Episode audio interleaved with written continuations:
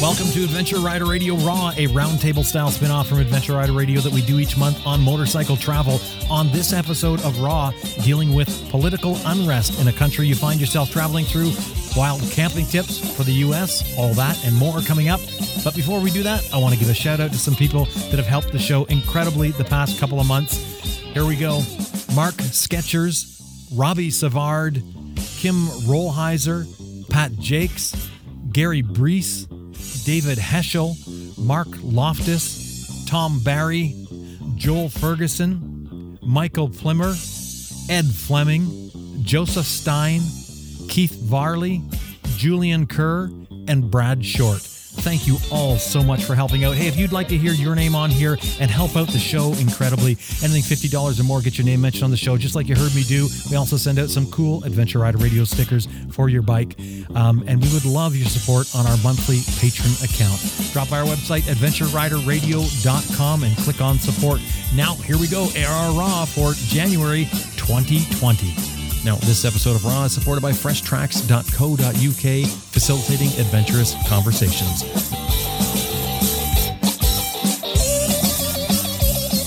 From the Canoe West Media Studio, once again, we are gathered round the virtual campfire for another session of ARR Raw, roundtable discussions about motorcycles, travel, and anything else that crosses our mind, completely unscripted, raw, and personal. My name is Jim Martin, and today at our virtual roundtable, afforded through the magic of the internet, I'm joined by most of my esteemed regular Overland co hosts. The, the only ones I'll point out right off the bat that are missing are Shirley and Brian Rix. Um, Shirley and Brian are off on an adventure, but I'm going to start with um, Grant Johnson. He's from British Columbia, Canada. Grant, happy 2020. Happy 2020 to you and everyone else out there, too. We're looking forward to it. It's going to be a good year. What's your um, New Year's resolution? You want to share that?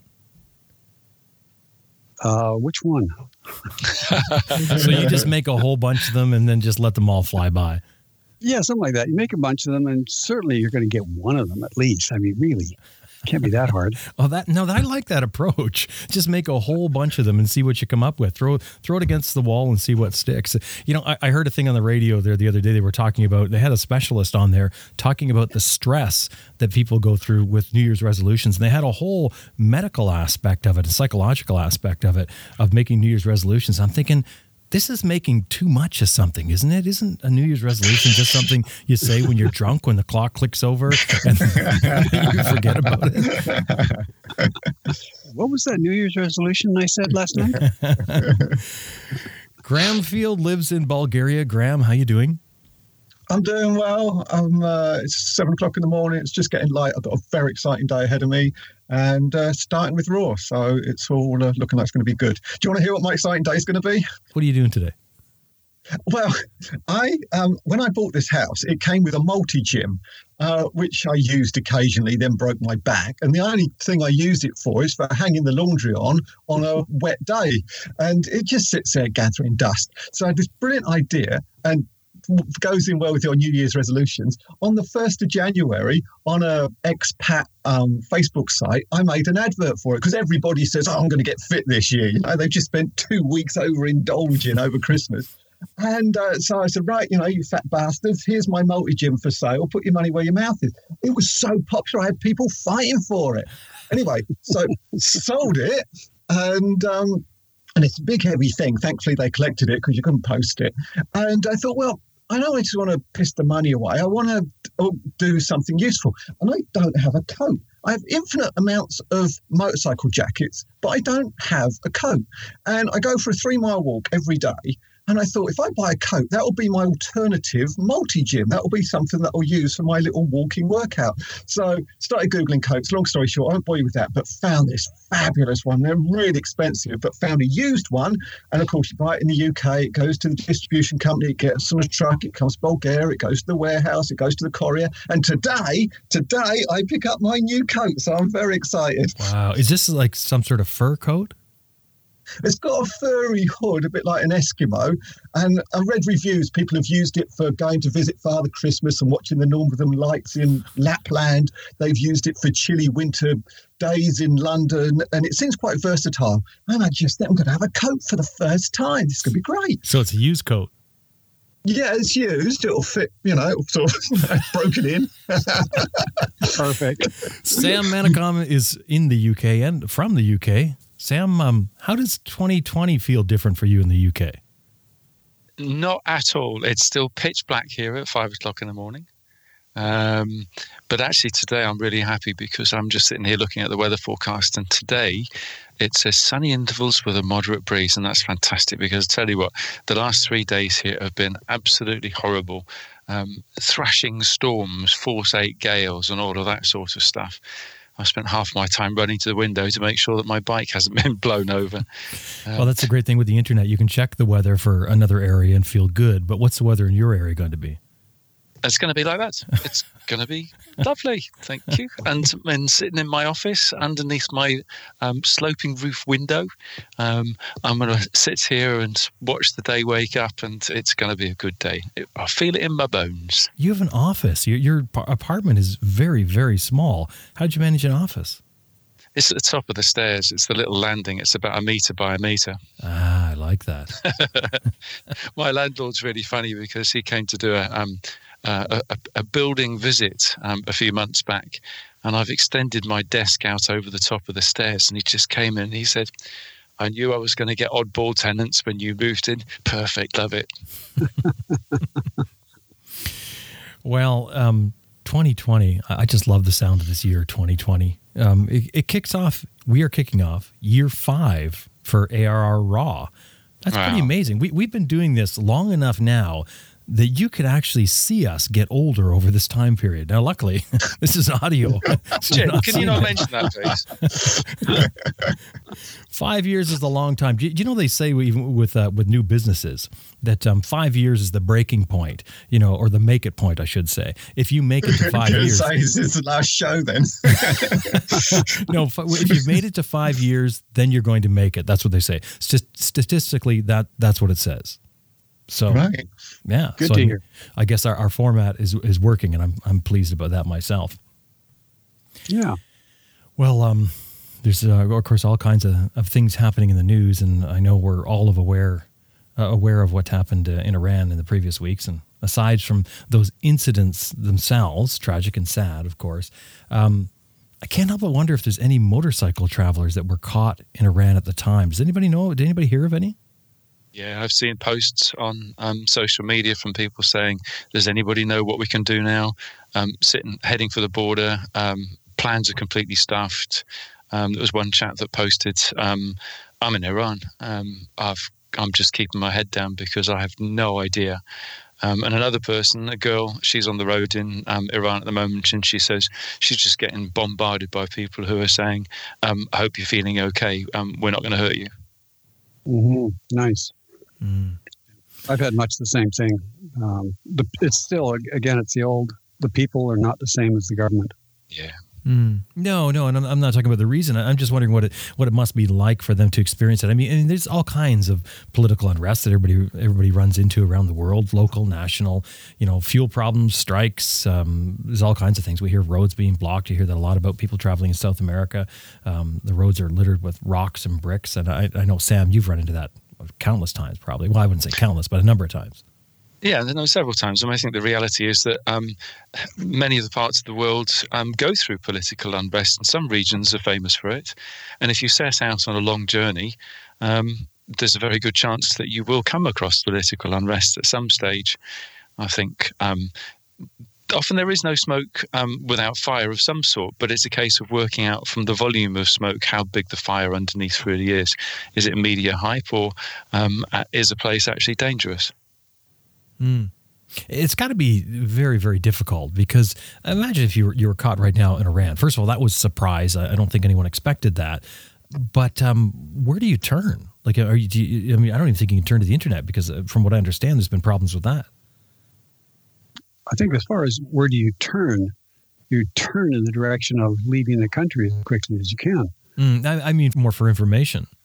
for information, well, if you can get internet information, sure, but you can also stop at hotels and restaurants and talk to people. Um, people will generally be very good about that. I know we were in uh, Nicaragua and Honduras during the Contra Wars, and p- people that we talked to were very good about telling us, "Don't go over there. That's okay. Don't yeah. do that." Um, they were very, very friendly and very helpful. They understood that we didn't belong there. We were foreigners. We were traveling, and they were very concerned about our safety and health. Um, we we couldn't have been better supplied with information that we needed. Locals are absolutely fantastic. Birgit and I have had that on several occasions. We've been in places that have been um, have suddenly turned a bit sketchy, or we've ridden into situations that we knew were going to be a little bit on the tense side. And um, asking local people have been absolutely fantastic. But I think you know when people are actually out on the road, um, there are things that they can do that help them deal with this situation um, when when they're travelling. I mean, one of the things that we did was we would be looking at the countries that we were coming to do towards and seeing if we could find out whether there was an election due to happen. Because in some countries, um, as soon as there's an election, it turns incredibly volatile. one country that we didn't know about with that was El Salvador. And that was because we hadn't actually planned to visit El Salvador. So we hadn't done the research that we would normally have done as we would, were traveling. Um, we went there at the last minute because um, just before we went into Honduras, um, a hurricane just slaughtered the country. Um, just damage everywhere, um, bust up roads, buildings down, um, people who'd lost towns, and you know, just just complete devastation. And Birgit and I felt really uncomfortable being there on our motorcycles. We just felt like we were shoving our wealth in in their faces. Um, and we'd been following a little bit in the newspapers and um, about the hurricane and the, its path, and it hadn't seemed to have hit El Salvador. So we thought, right, come on, let's let's shimmy across into El Salvador. Um, and I tell you what, we rolled in and um, it instantly didn't feel comfortable. And with hindsight, we should have been paying attention um, and we should have been looking for an escape route. Hang on, Sam. Um, Can you talk about um, uncomfortable? What, what do you mean uncomfortable? In that, that that feeling where there are things going on around you and you can't quite put your finger on why the situation feels edgy. It's that old saying, isn't it, about the hair rising on the back of your necks or the hair on your forearms. Um, your safety. Th- there was just yeah, there was just this air of tension, that, and to begin with, we couldn't put our finger on what actually was happening. And then when we started getting into the first towns, um, we realised why. Um, all of a sudden there were blacked out four by fours um, blasting around with gun with guys standing on the running boards with, with, machine guns and all of this sort of stuff. It's a political election, and mm-hmm. the main roads they were just almost empty because everybody was keeping their heads down and out of the way. Um, and we were told the first place that we found to stay. Um, well, actually, this is what happens. Um, people fight for power. Um, and yeah, it, it, it was a very uncomfortable place. I mean, there were funny moments. For example, back in those days, I had a ponytail that went down to my backside, and uh, Birgit and I were walking along one day, and um, a bunch of guys drove up from behind us, wolf whistling. looks of horror on their faces when they realised that this guy that they this bloke that this person they just wolf whistled at had a beard. Brilliant. Birgit was was made even more uncomfortable. She said, "Sam, put the ponytail down inside his jacket, otherwise you're going to cause more trouble for us. They're but, probably uh, thinking, you know, those German women look good, but the UK women, not so much. no, but uh, t- t- we, when we were there, we, we just realised, right, okay, now is, is it's it's time to get out as fast as we can. And we were asking the locals, like Grant said, what's the best way um, to get out? And logically, we wanted to head up into Guatemala. Um, and a couple of locals sat down with us with our maps and just said, "Yeah, go this way. Um, you'll steer clear of the big towns that way, but you won't be well off the beaten track." And that was the balance in their minds. We did exactly what they said, and um, yeah, next day we were out. Hmm. Yeah. So you you mentioned there at one point you you, you should have known not to go in. Um, well, no, it wasn't so much a case of, not, of knowing not to go in. It, it, in part, it was we should have um, checked before we did, but I guess our minds were on um, just getting out of the uncomfortable situation in Honduras, so we weren't paying as much attention as we should have done. Um, and I think um, oh, some listeners will remember me telling the story of um, paying our way across the border um, by singing "It's a Hard Day's Night" to the um, one of the officials. Well, that was that was the border. So you know that was just a whole complete distraction anyway. And all of a sudden, we've done the paperwork and we're spat out into the country. And it didn't take that long before um, we started to get this uneasy feeling. Hang on, I got to hear this story, Sam.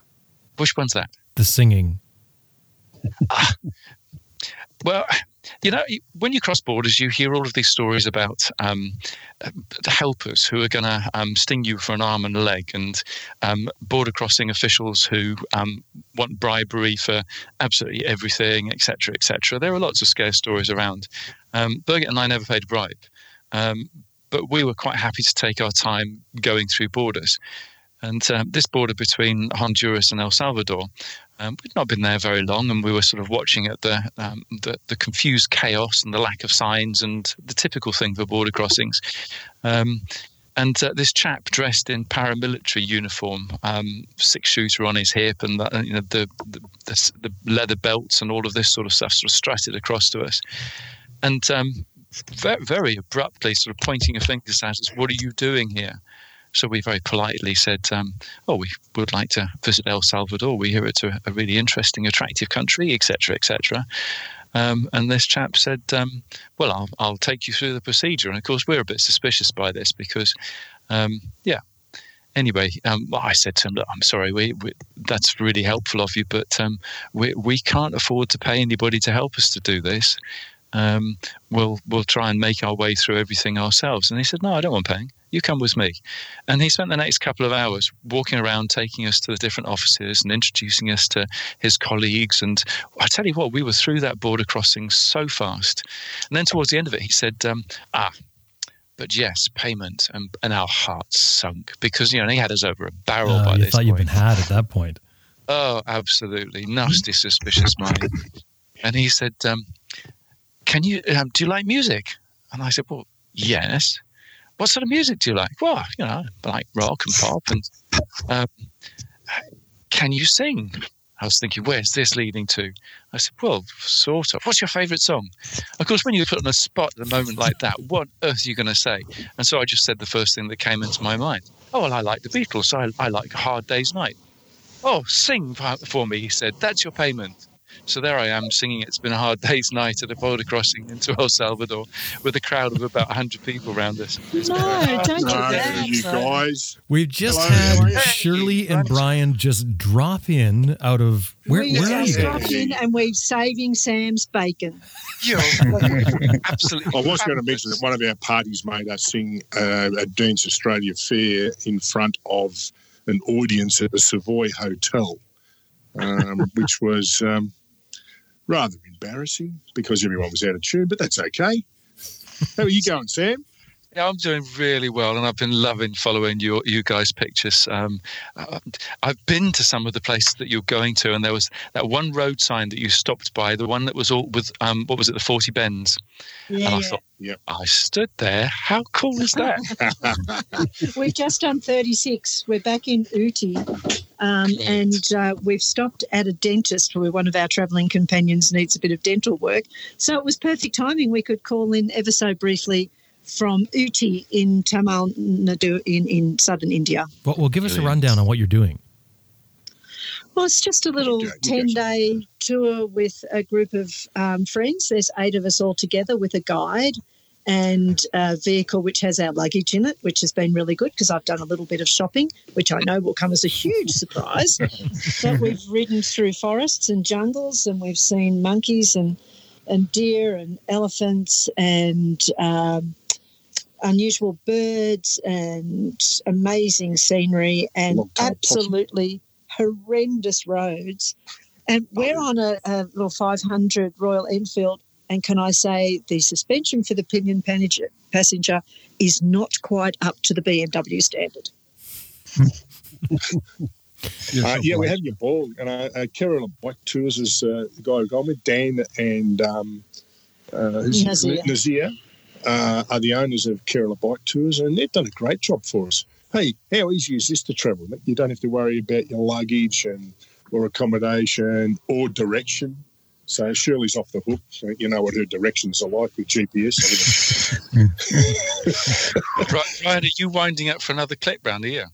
Oh, is he? Uh, yeah, yeah. Well, I've got to be a oh, bit here we kind go. to Come on, come on. Shirley. Yesterday we were staying in um, a The really cool place that had a little track and little quad bikes.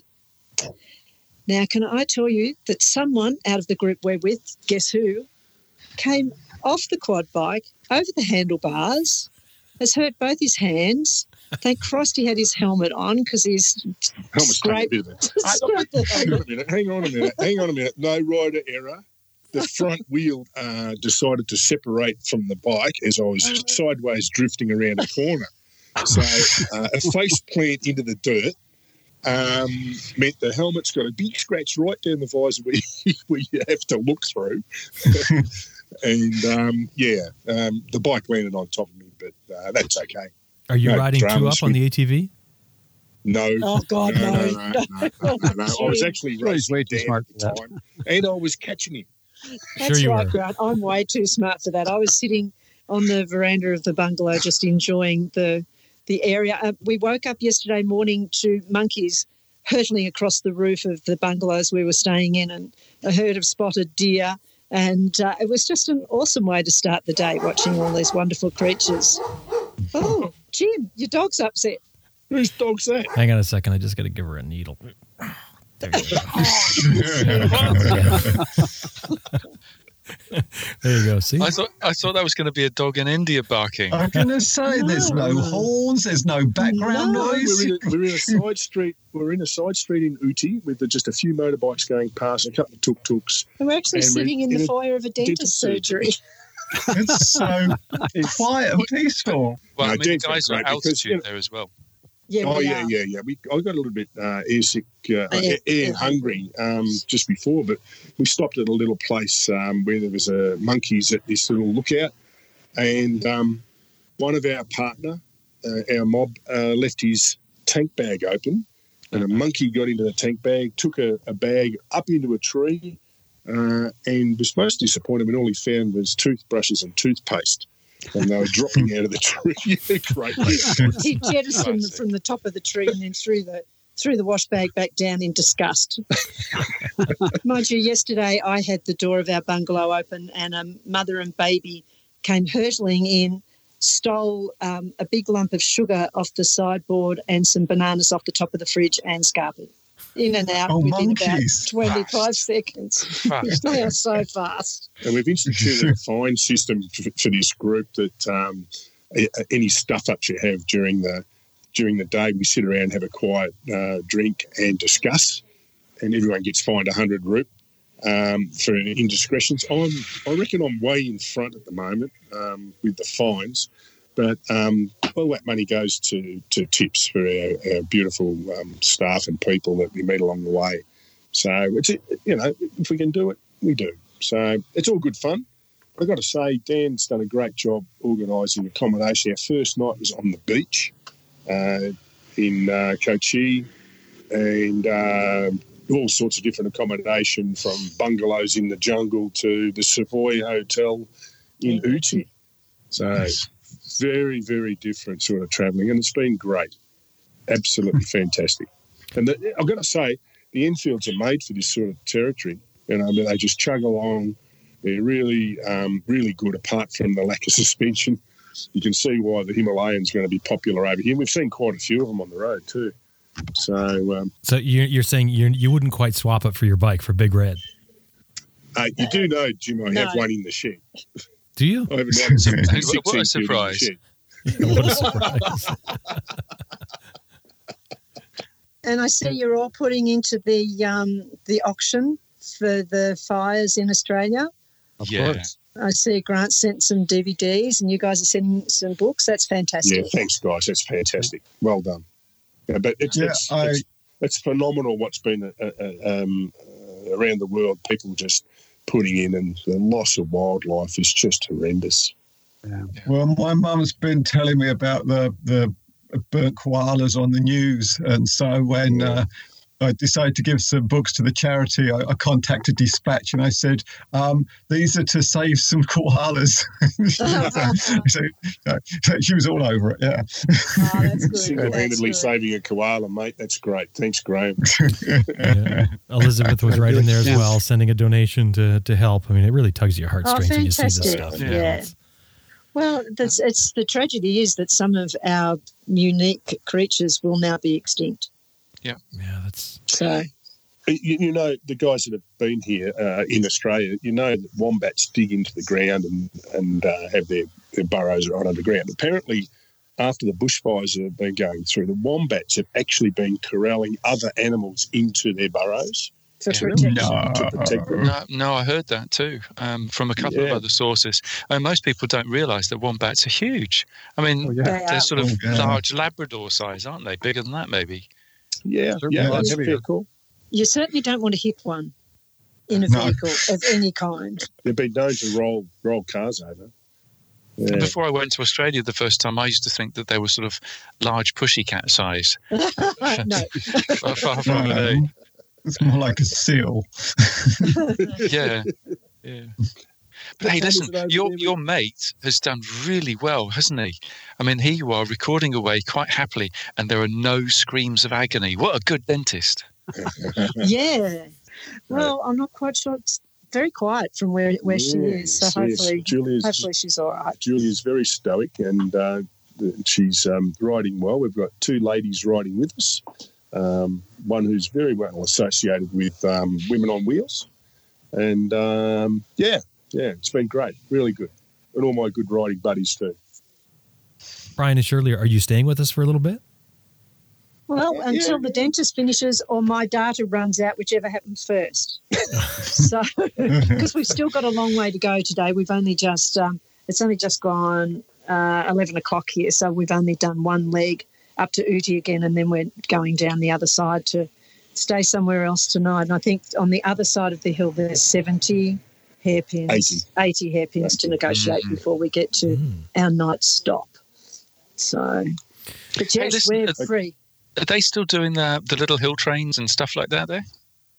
Uh, Don't I know, haven't we seen the see hill it. trains, but Or if you get a uh, what chance do, to, yeah, yeah, go that Sam. if you get a chance to, ha- um, go and have a look because these are narrow gauge um, railway trains that you know hundreds of Oh, years no, old. that, yeah, they are doing that. I don't know that we're going to have time, unfortunately, but we um, we've seen some quite incredible modes of transport, usually on our side of the road, heading towards us. But um, you know, the trucks and buses are the same. But one thing we've noticed, we haven't been in India since 2003, and I'm not sure if you noticed it, Graham, when you were here last year. The How much cleaner it is. Well, Oh, right. but how much less rubbish there is on the on the wayside. Up in Ooty, Wow. plastic is banned Yep. Completely, Wow. and all the way through the forest coming up, there's been signs, you know, save the save the planet, say no to plastic. Um, you Uh, can't get soft drink or water in plastic bottles up here. Uh, no plastic. It, when we bought um, some duty free at the airport when we arrived, you don't get a plastic bag, you get a woven bag. Um, I have done, as I said earlier, a little bit of shopping and we've got um, they give you woven bags and paper bags rather than plastic. So it's um, they're very progressive in that, much better than um, Australia in some instances. I also noticed that the, you used to get the red stain from the betel juice that they would chew and spit, and you don't see so No. much of that sort of up the walls. that's in- And and of course they they somehow managed to ban smoking in public in a country of over a billion people. They've managed to Really? enforce it. I thought Wow. that- We, s we saw a guy smoking today. He pulled up first on the side of the road. He's the first one we've seen, and we've been here over a week. But it's, But, um, it's so round. That I used to love having a cigarette with me chai. I smoked back then in, in India, and uh, You would too, Graham.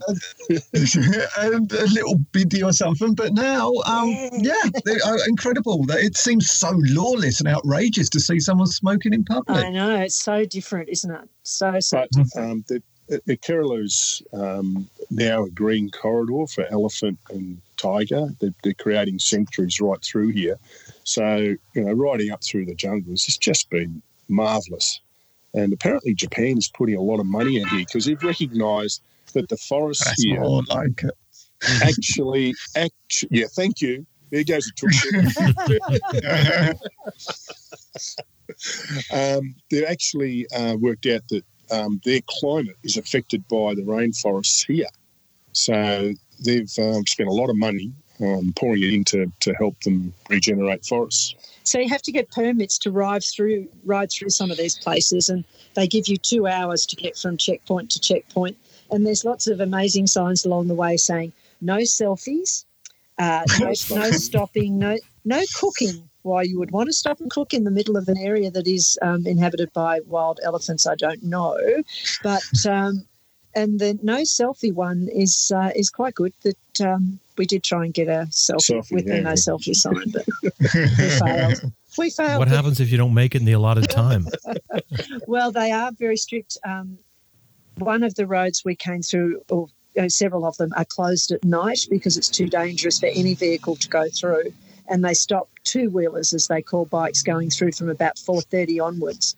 Um, whereas uh, the cars and trucks can go through until six o'clock but uh, it's just too too too dangerous with yeah. too many creatures around at night. But so it's less of. I was going to say it's less of, a, of an elephant passage and more of a trunk road then. Oh, oh, oh Graham. Less, less of an elephant passage and more of a trunk road.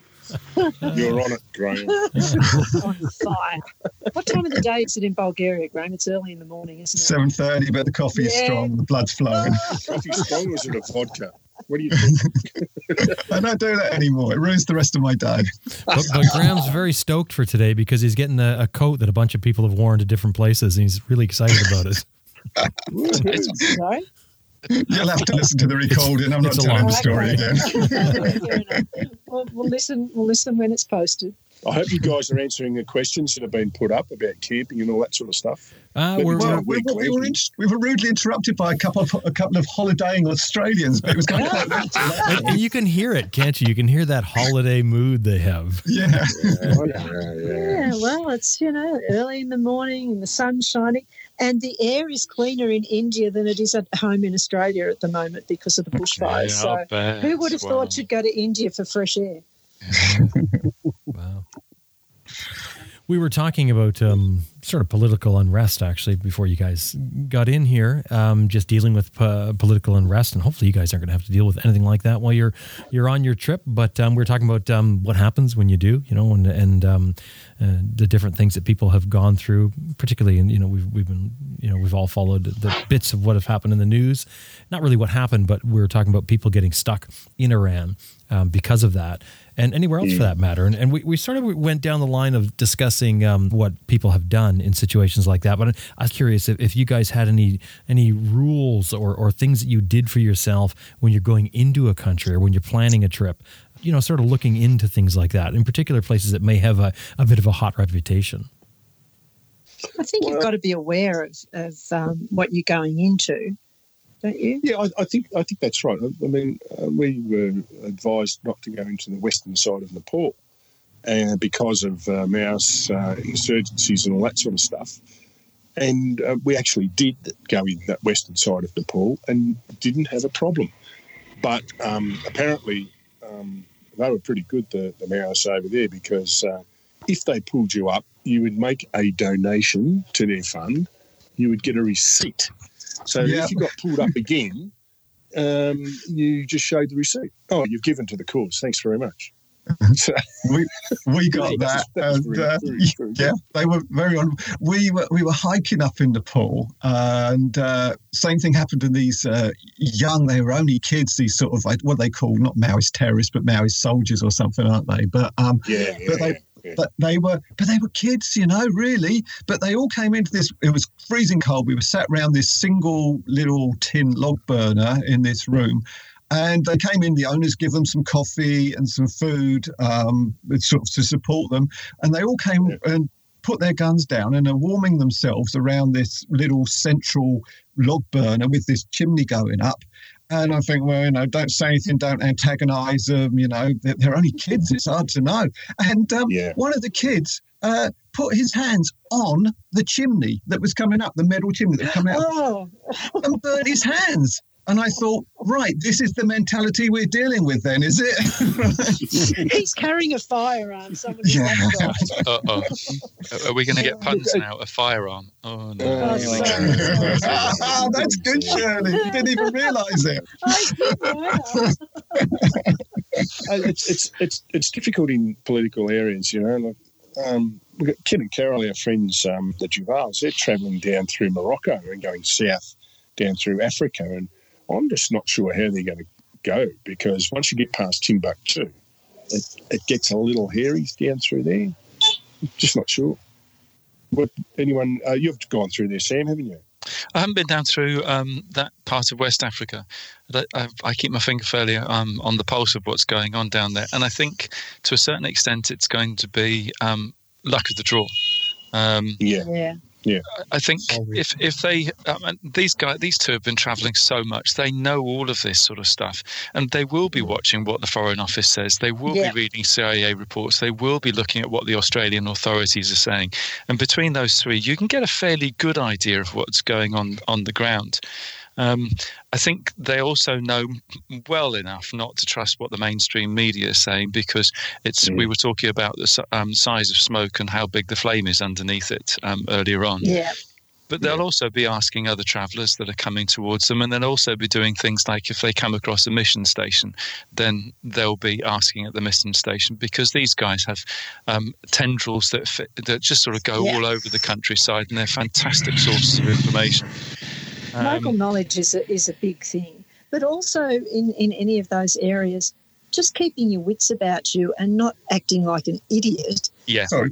Go ahead. Uh, sorry, can, can I talk about the lighter side of political unrest a little bit? Yes, please. Please. Right.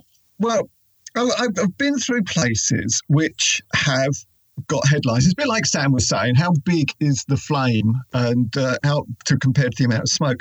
Um, through Mexico in 2012, and um, Veracruz had quite a, a, a, a dodgy, it was quite a dodgy area. And I mean, the year before in 2011, 35 naked bodies had been dumped at this intersection uh, as a show of power by a drug cartel.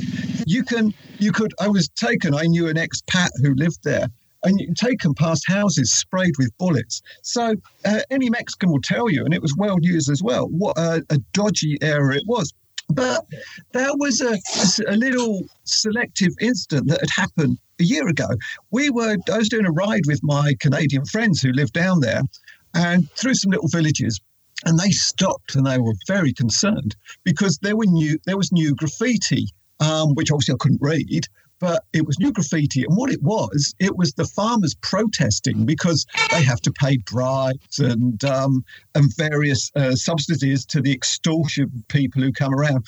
And the extorters have got so greedy the extortion was so high that the farmers were rebelling. So there was this political if you want to call it unrest that was going on. I was oblivious to. And it wouldn't really affect me. I wasn't one of the extorters. I wasn't one of the farmers. So, it, to a degree, it was naive bliss. Um, uh, and then the next. and then, excuse me. Would you like to introduce yourself? Oh, that's the dentist. the dentist just come out to say hello. get him to come and say hello. That's all right. He's now getting photographed. So Well, We may have to I- I- bail, what I'm going to do is I'm going to go outside and start up the one lung Enfield for you, so you got the, the true traditional sound of India. How's that sound, guys? Yeah, Okay. too right. right. Yeah, just hang on. I'll, we'll, uh, we'll, go, we'll wander outside wander and start up the bike, and then we'll um yeah we'll Yeah, say we'll your sign. eyes. Okay, so we're out back in the street. Tuk tuk's going by. What's the street look like, Shirley? Oh, it's really narrow, and uh, it's in the suburbs. It's um, it, there's no shops. It's just little houses, and a lot of them are really brightly coloured. Um, so Brian's just getting his act together with this Royal Enfield Thunderbird 500 we're on. There's an electric start. Yeah. It is an electric start. And of course, an excellent horn. It is an excellent horn. Yeah. Very important. Oh, the horn is the most important thing. Hang on, I'll put Brian back on. there you go, guys. Sounds beautiful. I thought you were going to be kicking it. I was expecting some hearing some compression No, and some pops. No, not kicking it, mate. No, no. You hear the little tick, tick, tick, tick, tick. They're running beautifully. Yeah, it Oh, there goes the tuk tuk. Here comes another one. Yeah, All right, we'll start off with a tuk tuk noise. See you guys. Take care. Have a great Right, Have yeah. fun. Bye. Bye. Well, there they go. That's Brian and Shirley heading off on more of an adventure. Well, that was interesting. Don't we all wish we were there, Yeah. including everybody listening? Totally upstaged this, hasn't it, really? we're, just, we're just calling in from our glamorous holiday and now we're going to continue it. Off you go. Well, we have to thank the person that needed the dental work. Yeah.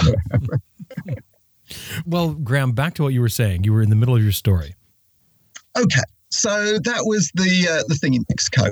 Um, the following year, I was in Turkey, and this is 2013 now. Okay, well, hang on. Did anything happen there? You, you mentioned going in and you, and you couldn't read the the uh, the graffiti, and you and you Well, something no. was going on. Well, like I say, my, my friends who were aware um, were, were, were very concerned uh, that this was going on in the area. And, and you know, th th you could do research. How much research would you have to do to realize that as a foreigner passing through some small mountain villages in Mexico?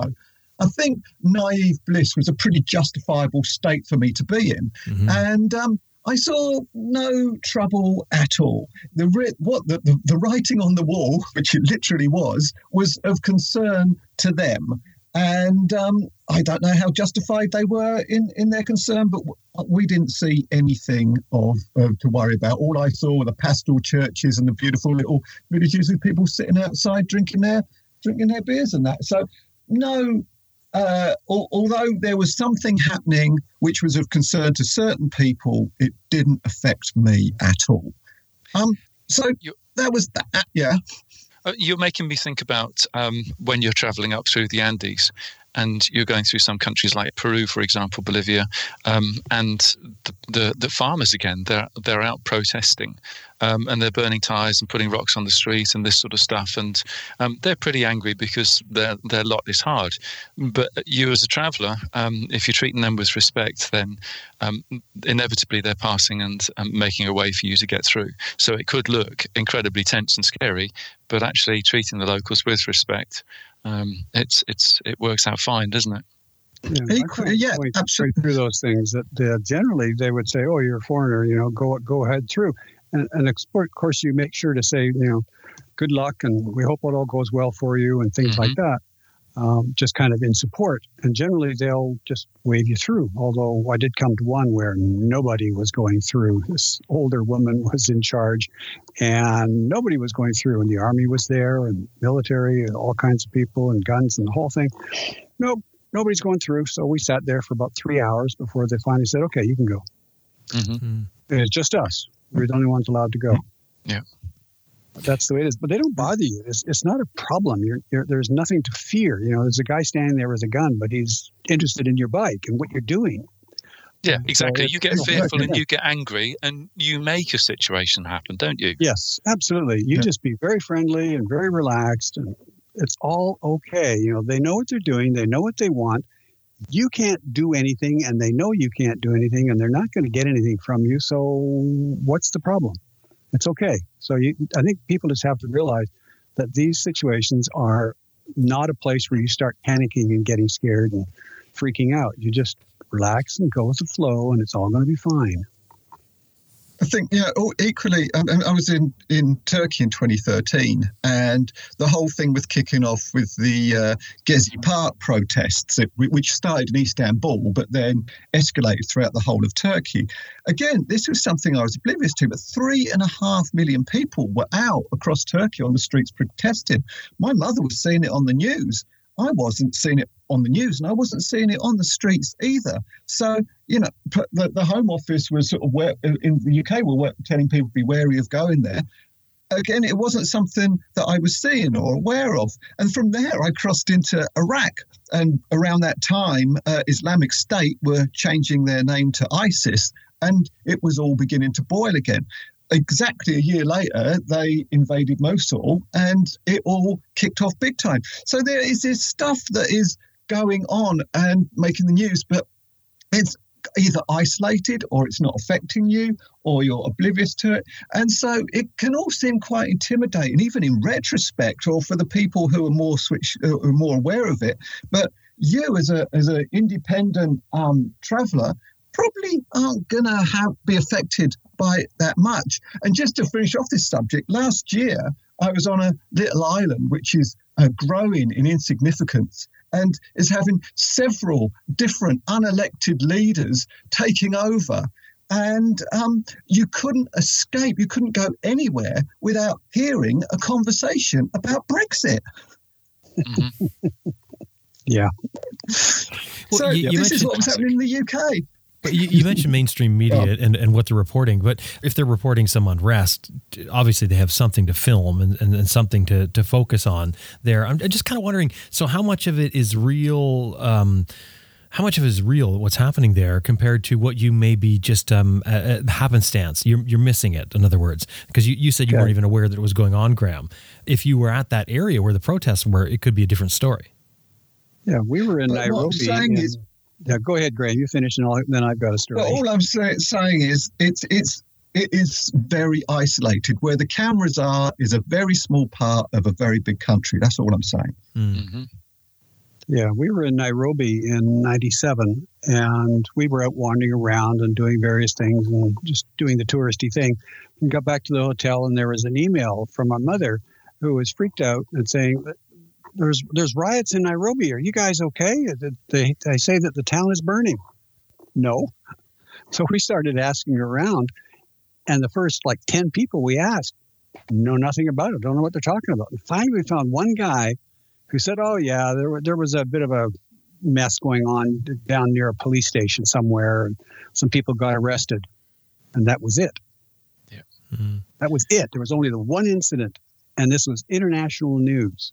So I take all that stuff with a big grain of salt. I wonder how much of that is is um, sort of leveled out now with the with the media the way it is, or with with uh, social media the way it is, the internet the way it is, because you can get information out of places quicker. Like back in in '97 when you were there, there wasn't uh, a lot of information flowing back and forth country, especially internationally.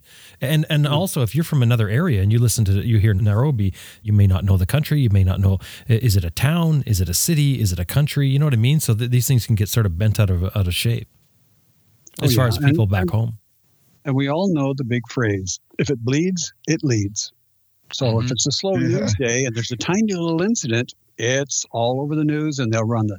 If you watch closely when they play these clips, you'll see the same clip 10 times in 45 mm-hmm. seconds. It's amazing how often they reuse and reuse and reuse because that's all they've got.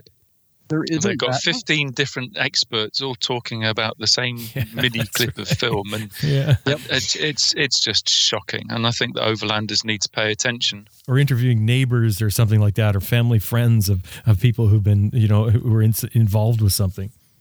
Yeah. Yep. Take with a grain of salt and pay attention and use your own head and ask the locals and see what's going on in the area where you are and pay attention. I remember one story. There was a couple of, were in Bolivia during some big, major demonstration and election and everything.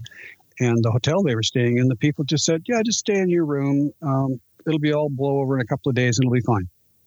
Okay, and they did. They sat. They actually had a um, like an upstairs balcony where they could look out over the streets, and they said it was great to watch. Just stay back. yeah. You know, one of the things that Birgit and I do is we always try and work out um, an alternative route.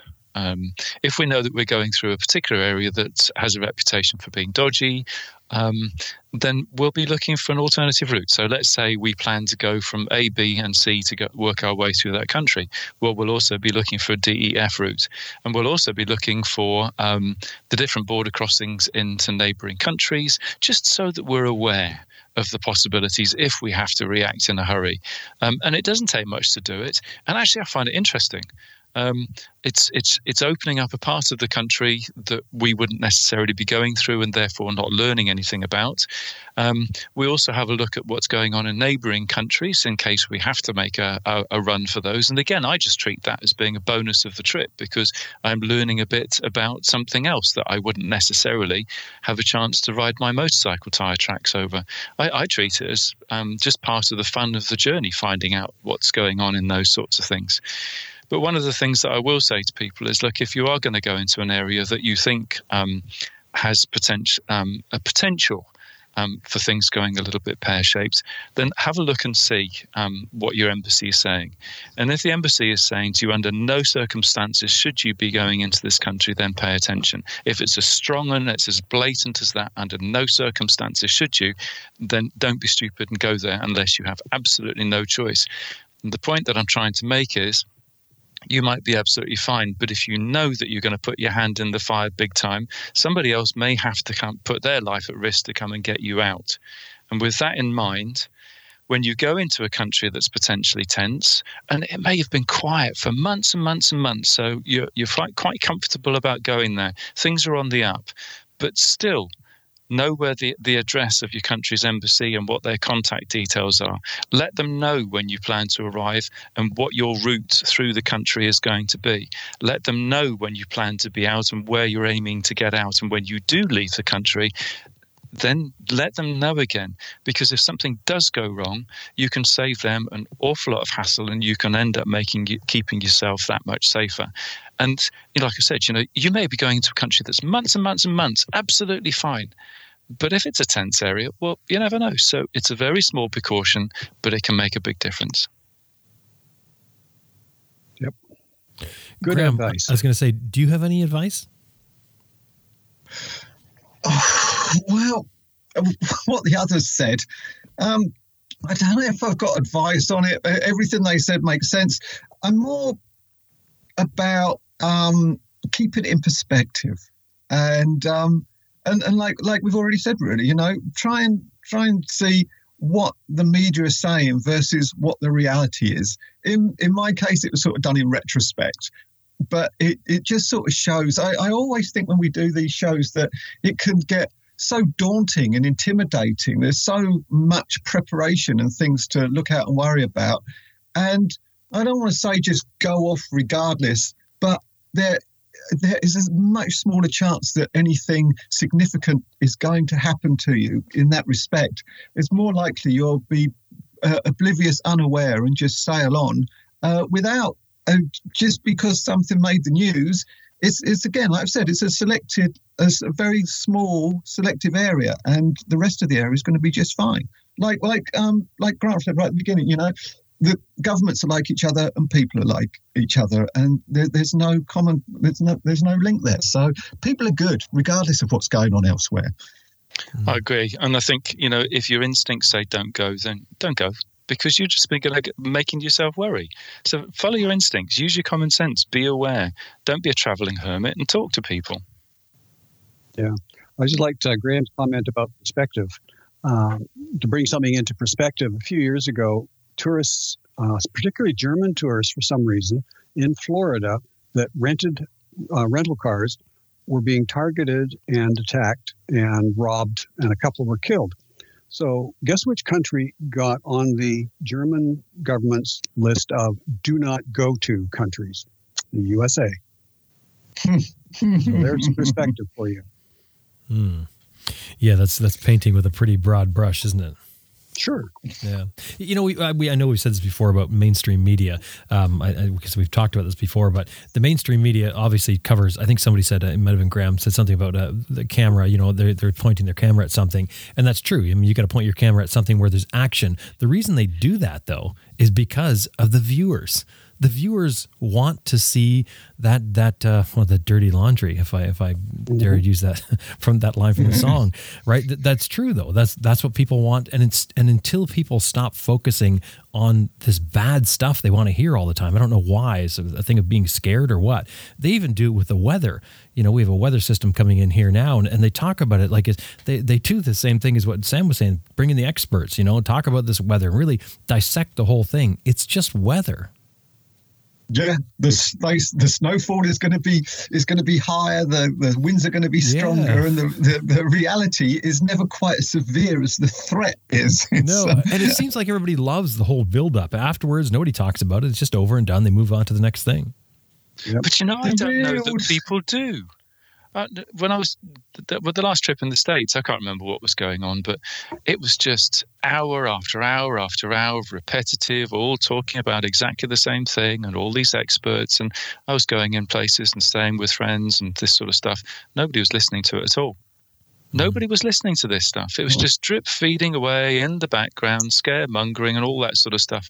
And actually, it was completely boring. And I found myself wondering whether the reason that the news stations were doing this was because their budgets are so blooming small. They've got to fill the space with something. Um, and so they just take this stuff and repeat, repeat, repeat. I don't think most people are interested in hearing the scare stuff. What most people are interested in is actually learning what's really going on for sure. And I think that reporting standards in so many instances have got so bad, budgets are so small, um, that this just isn't happening anymore. Mm. Maybe yeah, that's just me be right. being a cynic. You you may also be with the cultured few, you know that. Um, yeah, the, the, people you're I hanging. I think there's with. a lot of people who just people. There are a lot of people who just turn on their TV habitually first thing in the morning. It stays on all day, and they don't have anything else to do, and so they will sit there and be entertained and scared and worried and threatened by by this drip feed of what people are out in the real world see as, as nonsense. Yeah. Going back to the weather, I always thought that the weather report ought to start with a little inquisition to the meteorologist saying, Well, you said yesterday that we were going to get five inches of rain and it, we barely had a shower. So um, explain yourself. that would be a good series. I like that. well, well, speaking of that, we're, we're going to start a, um, a new thing with this episode here with Raw. I'm just going to go through the list of countries that you you shouldn't visit according to um, I'm kidding. I thought what we'd do is we'll take a break at this point. There's um, a couple of companies that I want to give a shout out to actually for their support. Um, so let's do that, and then we'll come back and, and chat some more. Maybe we'll talk about our plugs too at the same time um, with this. So, um, one one of the uh, supporters of this episode is Fresh Tracks, freshtracks.co.uk. They've been around since the, the 90s, I guess. And and really, what Fresh Tracks does is um, they work with companies and, and large groups to inspire, motivate, challenge, um, build communication skills through uh, team building exercises. So they they've worked with companies like uh, Mars. You guys eat Mars bars? Of course very fattening. I used to live near the Mars factory in, in England. Oh, wow. Oh, did you? yeah, well, yeah, very cool. I like Mars bars. haven't eaten them for years, but I do like them. Anyway, Pfizer, Yahoo, Comic Relief. Um, and for motorcyclists, the other thing they do so so if you're in a large company and you're interested in this sort of thing, um, it'd definitely be worthwhile checking them out. But uh, for motorcyclists, they also have an area on their main campus where you can go to camp, try out gear, explore the the uh, the dirt riding that's accessible from their location all close to London, which that, that's kind of a feat, isn't it, Sam? Absolutely. I tell you what, I, am sitting listening to this and I'm thinking, God, you know, I went through the whole year last year without going to see this these guys set up. Yeah. Um, I will make that happen this year. You've got like um, a little. Every A-frame. time you mention it, I think, God, this sounds really interesting. Mm-hmm. Yeah, they've got like a little A-frame there that that's one of the things you can rent, or you can camp there, and they've also got a large facility that you can uh, rent as well, I guess. But um, anyway, the, the, web address for that is is freshtracks.co.uk forward slash adventure space. So that adventure space is the is the what what it's called for motorcyclists. So if you're if you're looking there, you can send them an email, of course. Uh, the other one I want to give a shout out to is Smart Adventures. And um, anyone who listens to Adventure Rider Radio will know Clinton Smout from our Rider Skills segments. Clinton is the owner of Smart Adventures in Ontario, Canada. And Smart Adventures has an incredible facility at the Horseshoe Resort where they teach um, motorcycle riding, dirt riding, ATVs, snowmobiles. They're certified to do all of this. Um, Clinton's been doing this many, many years, and you can you can listen to him on Adventure Rider Radio and and hear he's he's fun, he's witty, he's extremely experienced. He's a he's a very well respected trainer. That's smartadventures.ca. And uh, of course, if, you, you're talking to any of the companies we mentioned, anybody we mentioned on the show, it's great if you throw in there that you've uh, you heard them here on Adventure Rider Radio. Um, why don't we tackle uh, why don't we tackle our plugs? Our plugs are going to be under 45 seconds. Remember, um, who, has got a plug? Graham. Uh, yeah, it is going to be a quick 45 second plug. I've started doing this new YouTube uh, uh, video on my channel. Uh, it's a little inspired piece, well, I hope it's inspired, and I call it Book Review with a Buzz. And on a Friday afternoon, I sit in the shed uh, in front of a video camera and I talk about the book I've just read. And it might not be the most accurate representation of the book, but it's uh, hopefully quite humorous and it seems to be working quite well. Uh, people are, are, buying books off the back of it. The, the point I'm going to do, they're not. I'm not going to do like you know Elton John's autobiography. I'm doing the ones that might need a little help, the ones that you might not have heard of, but are little treasures. And I think I'm in a position to do this because I meet the authors at various shows, and so it's a light-hearted entertainment little 10-minute clip called Book Review with a Buzz of me talking bollocks about the book I've just read. What's... And you can either look at Graham Field on the YouTube channel, or if you go to my website, grahamfield.co.uk, there's a YouTube tab and it will go straight to it there. Book review with a buzz. What's the buzz? Well, it depends what I'm doing at the time. and how much has he had so far? oh, that's good. Sam, what have you got? Um, I've got something that I can't do in 45 seconds, and I hope you're going to bear with me because this is such a good cause. Um, I want to introduce Rick Harrison and the Evel Knievel Riders and their next venture on the Isle of Man. Now, sadly, most of us are going to be touched by cancer at some point in our lives, be it personally or through the suffering of fam- family or friends. And the work that Macmillan do to support both of those um, those suffering and the families is incredibly humbling.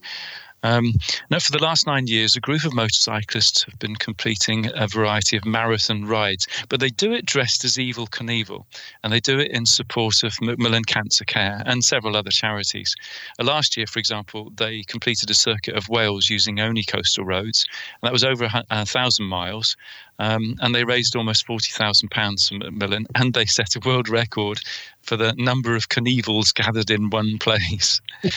in April 2020, the Knievels will be on the Isle of Man, um, complete with all of their capes, and they'll be riding a 48 hour non stop marathon of the world famous TT circuit. Um, when they're not actually doing their associated laps, the riders are going to be visiting um, historic locations on the island, spreading goodwill and awareness of Macmillan and raising money and so on. Now, Rick, who got in touch with me, is going to be taking part. Um, they're all paying the expenses out of their own pockets. So every penny raised is going to benefit um, the charities. Um, can I ask listeners to seriously consider helping with this?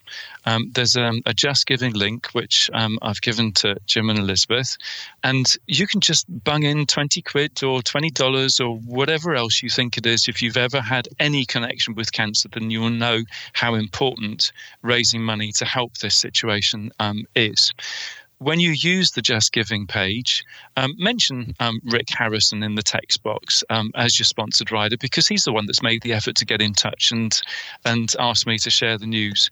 Um, so, and if you can, share that link on your social media with your friends and family and anyone else that you can think of, because um, this is the best side of humanity, isn't it? Where everybody is getting stuck in and helping everybody else, and I and I love it, and that's one of the reasons I'm doing it. So, thanks for getting in touch, Rick, um, and good luck to you all because I think this is fabulous. Nice one. Okay, those links will be in the show notes for this episode. Yep. Um, Grant, what do you have? Not a heck of a lot. Well, I shouldn't say that. I could say we've got a ton of stuff going on. I was just about to say, okay, so we're moving on. moving on, yes. Five seconds is done. Um, nothing special, nothing too exciting, other than we've got a really good lineup of events this year. So wherever you are in the world, there's something happening. And we have a few people that have just written me recently wanting to have new events in new locations. So we'll see what happens there. But right now, check out horizonsunlimited.com events, and you can meet other travelers and get inspired, get informed, meet people, and have a great time. And get yourself out on the road too. There's lots of events going on. So check out horizonsunlimited.com slash events. 43 seconds. So I also have one here um, that's um, Elizabeth has given me to to ask about. We, we talked a little bit about the fires in Australia. There's there's more than um, I guess hundred fires still burning maybe more than that, with 100,000 uh, square kilometers burned, and estimated 1 billion animals lost. I, I find that number yeah. just hard to even fathom. It's incredible, isn't it? It's it's unbelievable. There's tons of organizations and volunteers working, you know, tirelessly to rescue the injured and burnt animals, um, dropping food to help them survive and, and give them water. And, and, I'm sure many people have seen the videos uh, that have been circulating online. It's it's a really sad, very dire um, thing that's going on. So.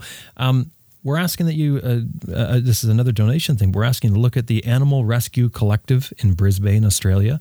Uh, their website is uh, therescuecollective.com. That link will be in the show notes, and you can just click on the donate now, now button. Um, or some find another organization that's um, helping the animals that have been affected by the bushfires because this is this is unprecedented. This is just unbelievable what is going on there, and they certainly need our help. They need your help. So if you can, that's great. So, um, so um, I guess another thing with with 2020 kicking off is that there's there's tons of talk about new bikes. I mean, there's been all kinds of things. I mean, there always seems to be the the adventure bike segment is exploding. I mean, I think it's just unbelievable how many offerings there are and variations. I mean, you, you see all the manufacturers. I just saw Ducati. Um, I guess they've they've downsized their their engine or something for their adventure bike. Um, but the variations you get, like like the BMWs, for instance, with the GS version and then the Adventure version, it's a it's another one. Um, you pay a little bit extra for the Africa Twin, for instance, the Honda. Um, now they have the Africa Twin Adventure Sports ES, which is you know your your pumped up model. You know, if you think about it, back in the day, you bought a bike, and, and Grant, I know you've sort of talked about this before. They sold the bike, you bought it, and you modified it for what you wanted to do with it. If you're going to race it, you make it into a race bike. If you're going to ride it in dirt, you make it into a dirt bike and throw some tires on it, etc. What do you guys think? If you, if you were to go out and buy a new bike nowadays, if you're going to buy something brand new, would you pay the extra? I mean, is it worth paying the extra for the adventure version, um, or would you go with the lower end version, the cheaper one, and and modify it to suit your needs? How, how would you guys approach that? I think, as always, it depends on exactly what it is you're going to do. You have to decide are you really an adventure rider in that you're going to do uh, the nasty, dirty roads and find the, the gnarliest route you can possibly find? Or are you going to be a little more sensible, a little more relaxed, and just take whatever comes? You know, your average, like I ride a 1200 GS Adventure, and the only reason I've got an Adventure is because that was what was put in front of me. Otherwise, I would have had the regular one. I like the big tank, but otherwise, the taller suspension, um, the extra weight from the extra crash bars, and all the rest of the stuff. Eh, you know, there's a big trade off here. You have to decide what it is you need and make sure that you get the right one that's going to do the job for you. It's, it's really easy to get excited about all the the farkles and the gadgets and the bits and pieces and oh it's got this and oh it's got that and wow that's really cool yeah but do you need it as opposed to it's nice don't forget every nice thing you put on there is something else to break well and is that is that adventure model really what you need. Uh, I mean, that would be my question as exactly. well. Is that because what modifications they made? Like you said, you like the bigger tank, but do you need it? I mean, I think Sam, no. you said before you, you wouldn't get a bigger tank now. No, I wouldn't. Um, with with hindsight, I'd spent quite a lot of money on buying um, the fuel tank that I've I've got on Libby, and um, it's been great. It's been nice, neat, compact unit. But when I much you know years later sat down and thought how much I'd spent on it, and I, I realised how many miles I could have ridden for all of the travel. Oh, it's more than that. Oh, way more. I probably could have travelled up and down Africa twice um, with the amount of money in, in fuel really um, that I spent on this gas tank. Yeah, absolutely. Wow. And uh, it's uh, would I do that now? Well, actually, no, I wouldn't. Um, I'd build a couple of racks and hang them on either side of the the standard um, fuel tank, and I'd put a couple of jerry cans on when I needed them to be there. Um, because that would cost me buttons to do, and also it would be an adventure making um, the modifications. It would be another learning curve. Um, yeah, it's really easy also to have the big tank and then fill it up. And wow, is it really heavy when that tank is full? It's just amazing. Yeah. And, you know, and, and how often do you stop anyway? I mean, I've had a big tank for the last 30 years, and there's no way I can possibly ride nonstop from full to empty. That's just not going to happen. So you're stopping every 100 miles or whatever anyway. So you might as well just stop at a gas station. It really doesn't make much difference. I like to have 300 miles range Yeah, because nice. that allows me to take advantage of opportunities. Um, but you know, with the way that I had Libby set up when heading off down through Africa, I had a 500 mile range. It wasn't necessary. Only once did I need that, just once. And if I hadn't had that, I would have found an alternative way of dealing with the situation. Yeah, Yeah, I had a 40 liter tank and we used it exactly once.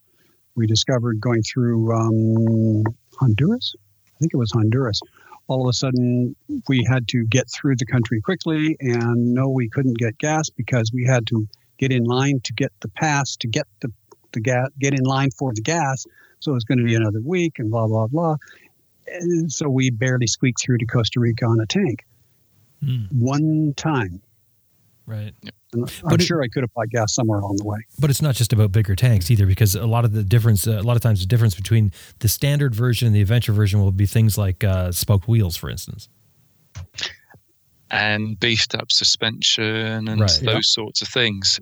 Uh, they also come down to, to, to the little things, but still important, like a bigger side stand foot and those sorts of things. The the, the panniers and the racks often come as standard with the um, specifically built ADV bikes and and so on. Uh, I, I wonder whether it comes down to an experience and, and knowledge thing combined with time, as in if you've got some experience of riding a motorcycle and camping and traveling a long distance, then you don't need the ADV bike necessarily. But having said that, should the argument be, well, the manufacturers know what um, you're likely to need on a, a longer, more hard, hardcore type of journey, and they've done their research about what fits their particular motorcycle. So, what racks work the best, what bash plates work the best, etc., etc. So, actually, why would you be going against what the manufacturer's done? They've done the research. They've put the time in for you, so you can just say, "Yeah, I'll have that one," and off you go without any of the time and thought and and research. Conversely, you may actually enjoy doing that sort of thing. Yeah, and I'll throw in another corollary to that too. Uh, sometimes the saddlebags, for instance, panniers, are what contract can they work with somebody who will make them for them? Mhm. I happen to know of somebody who makes the, racks for three comp- for three uh, various motorcycle adventure racks companies. So it's what's available to them at a cost that they're willing to pay that they can pass on to you at a price that you're willing to pay hmm it's, not quite as simple and cut and dried as it sounds. They made the best bike they possibly could. No, they did not. I happen to have talked to somebody who knows and I asked, why are the seats on this unnamed brand of motorcycle so bad? And he said, because we have to keep the aftermarket strong. You mean hmm. the aftermarket making seats and changing things and customizing? Yes, exactly. Because we cannot make a seat that is going to make everybody happy. So what we make is a seat that looks good and is wonderful to sit on for five minutes in the showroom. After that, it's up to you.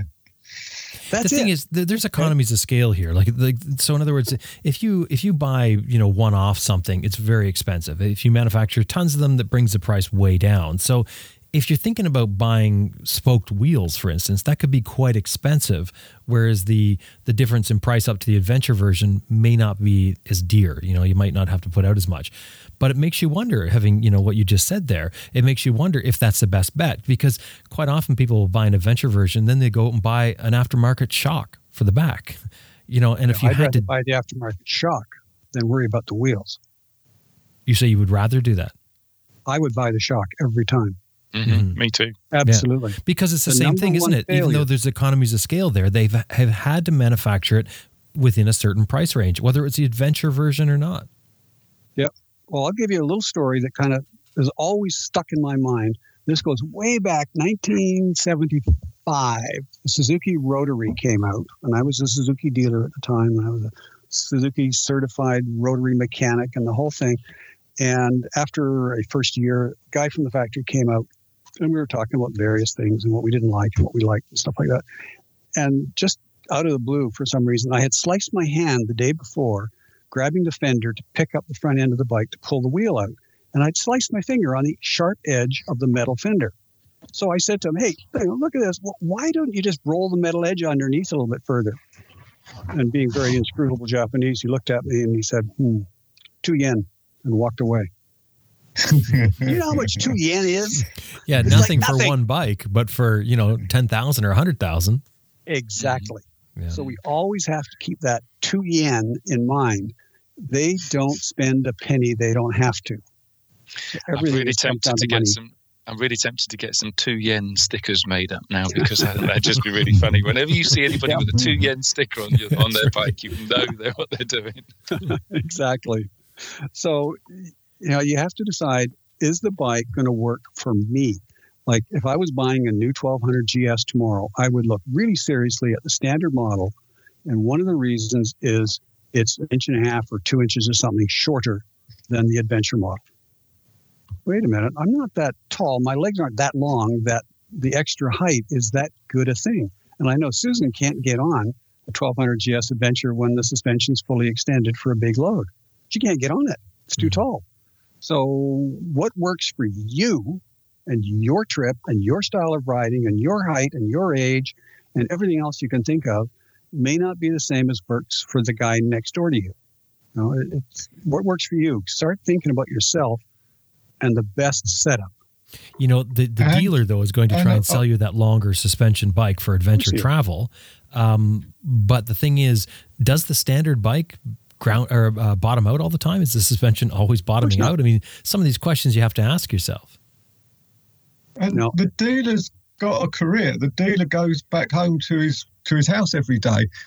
And and you're about to hit the road, so it's it's very much about budget uh, as well. Of course, they're going to try and sell you all this stuff. The, the, the aftermarket manufacturers and the catalogs are full of it. But you know, it's, it's, it's about your def- adventure. Define what your adventure is, what you're actually going to be doing. And I don't really think there's many people who even need a new bike. It's it just seems superfluous. It's, it's, it's contradictory to the very thing that you're going to do, in my opinion. yep. And I, I will agree with you. I wasn't going to go there, but I will agree with you 100%. One of the things to keep in mind is if you've got a low mileage, good quality used bike at a really good price in comparison to a new one, is if it we were talking about dangers and problems in other countries and all that kind of stuff, political unrest. You know, if it all goes really, really pear shaped, walk away from the bike and get on an airplane and get out. Hmm. You've got a exactly. brand new 1200 GS with all the Farkles on it. That's really hard to get to walk away from. But if you've got a bike that's a third or a half of that price, not nearly so hard. And I know a guy who that went around the world on $500 motorcycles. That's yeah. all he would spend. yeah. That was the whole ethos of taking a, a 750 pound KLR to Mongolia because I didn't know what to expect and I could walk away from it at any point if everything went it went desperately bad. The irony is that after so many trips, I would now do anything to keep that bike because it now has a huge sentimental value. but the, the point was I could walk away from it. It, it was a very small percentage. Well, my, my trip was five thousand pound. That first trip, the bike fully kitted, all the the panniers, everything in the panniers, stood me at two thousand pounds. That's annoying if you lose it, but it's not the end of the world. Yeah, exactly. I, I'm think- sitting here listening to this because I'm thinking, gosh, you know, when I first started, I had no experience at all. You know, passed my motorcycle test in six weeks, and six weeks after that, I'm I'm at the edge of the Sahara, and I didn't have the knowledge. I didn't have the friends to ask. It's of course very different now because we've got all the Facebook groups and forums and so on and so on. Um, but there was nobody really that I could ask, or I certainly hadn't come across anybody. So for me, it was important to buy a bike that was kitted out as best as possible but even then, I still had to buy um, additional, um, you know, change the suspension. And this was all common sense stuff. I had to buy luggage. I had to buy, well, it felt like I had to buy a, a bigger fuel tank and so on and so on. And some of those things worked out phenomenally well, and some of them didn't, um, such as the fuel tank. Yeah, it was great, but I could have spent the money better. Um, but walking away from it, even though I'd spent so much money, I think I still have enough common sense to be able to say, actually, um, being here is not a good thing. I'm off. Um, yeah, it's, it's, more important to have a bike that I want to be on that is kitted out the way I want it to be to do the journey that I want to be doing. And also, Sam, that that was then, and this is now. If you uh, can't decide whether you're going to spend six hundred dollars on an adventure shock, then don't, and you can stop after a few months at a nice little place and get it DHL down to you. Okay, so I did need it, my mistake. But better than Yep. Buying it and finding you don't need it, there's nothing better, as we all know, than stopping for a while. Yeah, Yeah, I came at it from the opposite end of Sam, probably about as far opposite as you could get it. I'd been a motorcycle dealer and a mechanic and a racer, road racer, motocrossing, the whole thing. And I, you know, I, I knew a lot about how to set up a bike, and I built road racers from scratch. Um, so my bike, when we set off, was prepared to the nth degree, and it gave us virtually zero problems on the entire trip. We didn't break anything. The suspension was fine. The the panniers were fine. The rear subframe didn't break like all our R80 GSs do. Mars didn't because it had been replaced completely. Um, and that was great. I had zero worries about the bike as opposed to it's constantly breaking. But you have to decide are you riding a 30 year old motorcycle? Remember, that was a 1986 R80 GS. Compared to today, that bike was extraordinarily unreliable modern bikes are much more reliable. They're much better set up. Anything with any semblance of um, a hope of being called an adventure bike or an adventure model of some kind is going to be way better prepared, way better set up from the factory than what I started out with. So you, you worry about it a lot less. You'd be a lot less fussy. Uh, if I was going to do it again tomorrow, I'd buy something off the showroom floor and you know a few little tweaks. Probably spend a few days on it, and that'd be it. Just go.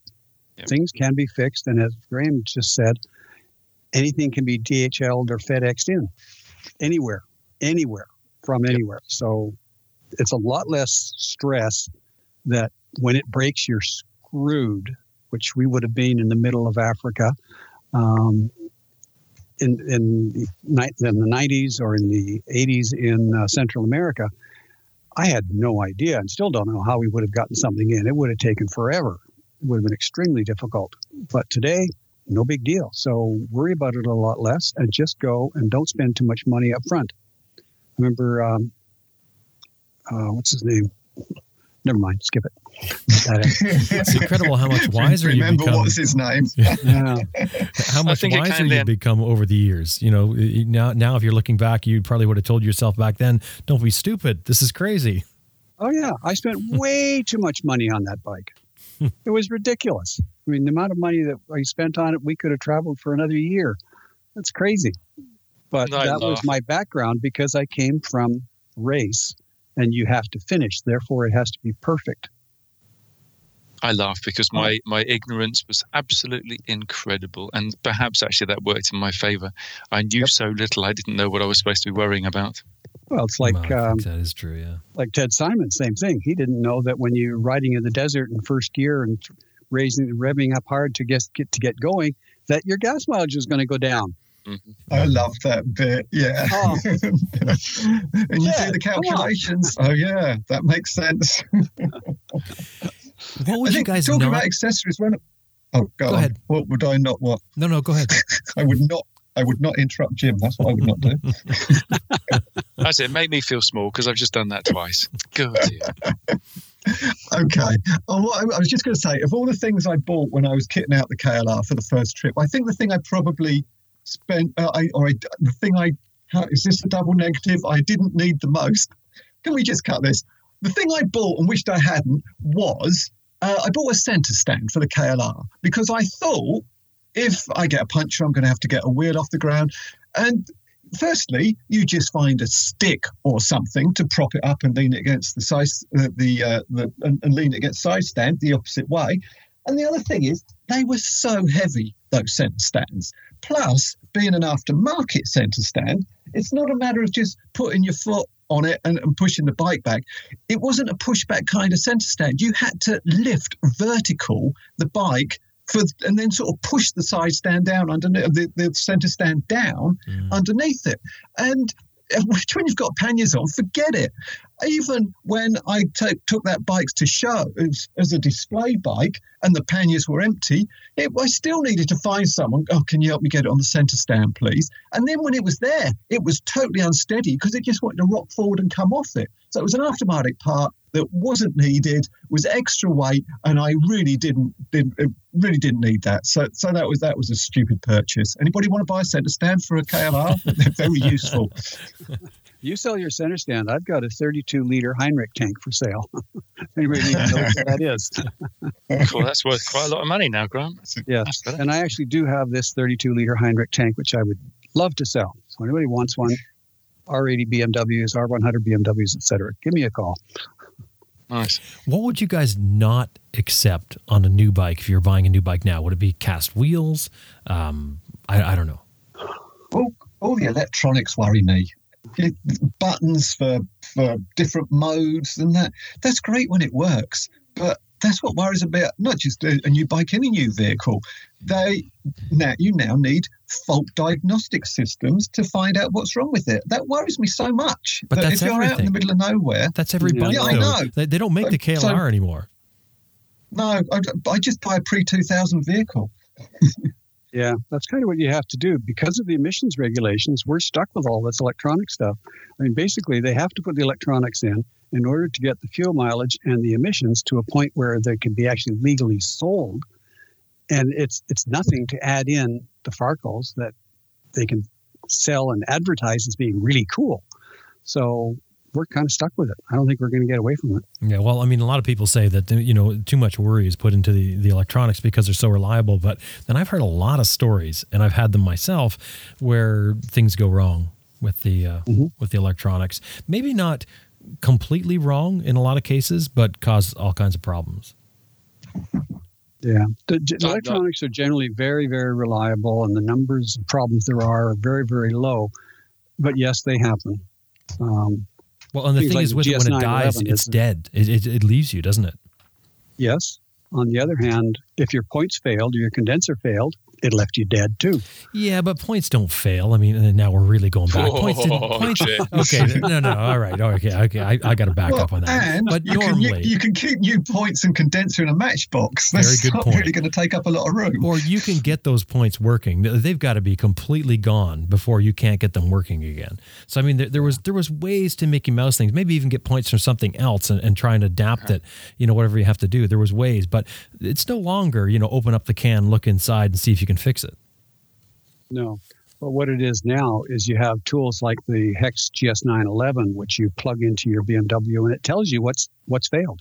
It tells you exactly what the fault code is, Well, and it's something you carry in the size of your hand, and you can take it with you. I've got one. I plugged it into my bike and several other bikes, and I get a really good, accurate diagnostic. Oh, but, but that's, not going problem. that's not going to solve it. I mean, I, mean, telling you the code doesn't solve your problem with a with a bike all the time. It may, but it doesn't solve your problem necessarily. It can tell you there's an error in that in that circuit, but um, that can send you running.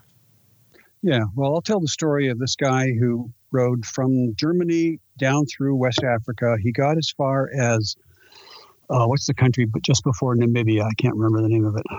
Somebody help me out here. Angola, Angola. Zambia, Yes, Botswana. Angola. He got to Angola, and the bike died. And he didn't know what to do. He, you know, checked the usual things, and it was dead. So he shipped the bike home to Germany, had it fixed, sent it back, and it turned out it was one small module. If he had known what module it was, if he had the Hex 9, GS911 and known what module it was, he could have had, had it sent down for peanuts. Hmm. So, or you shipped the bike home. Yeah. I mean, I think he was crazy. He should have shipped it to South Africa at the very least, Yeah, but he shipped it home to Germany. I mean, some people have more money than brains, Ooh, but uh, that's Maybe going to there was something else going Yes, on. that's Maybe he gonna was a bit burnt out. but really, I mean, you got to think he could have bought every single electronic component on the bike and had it shipped in for less than shipping his bike home and back. Yeah, Seriously, I it's mean, think about it. You could have. Oh, he had it shipped back again. He then carried Yeah, on his ship trip. back. Yeah, he carried on the trip. I say, what, what, a- what, a, what a courageous sort of chap he is. You know, Yes. Dash determined, what?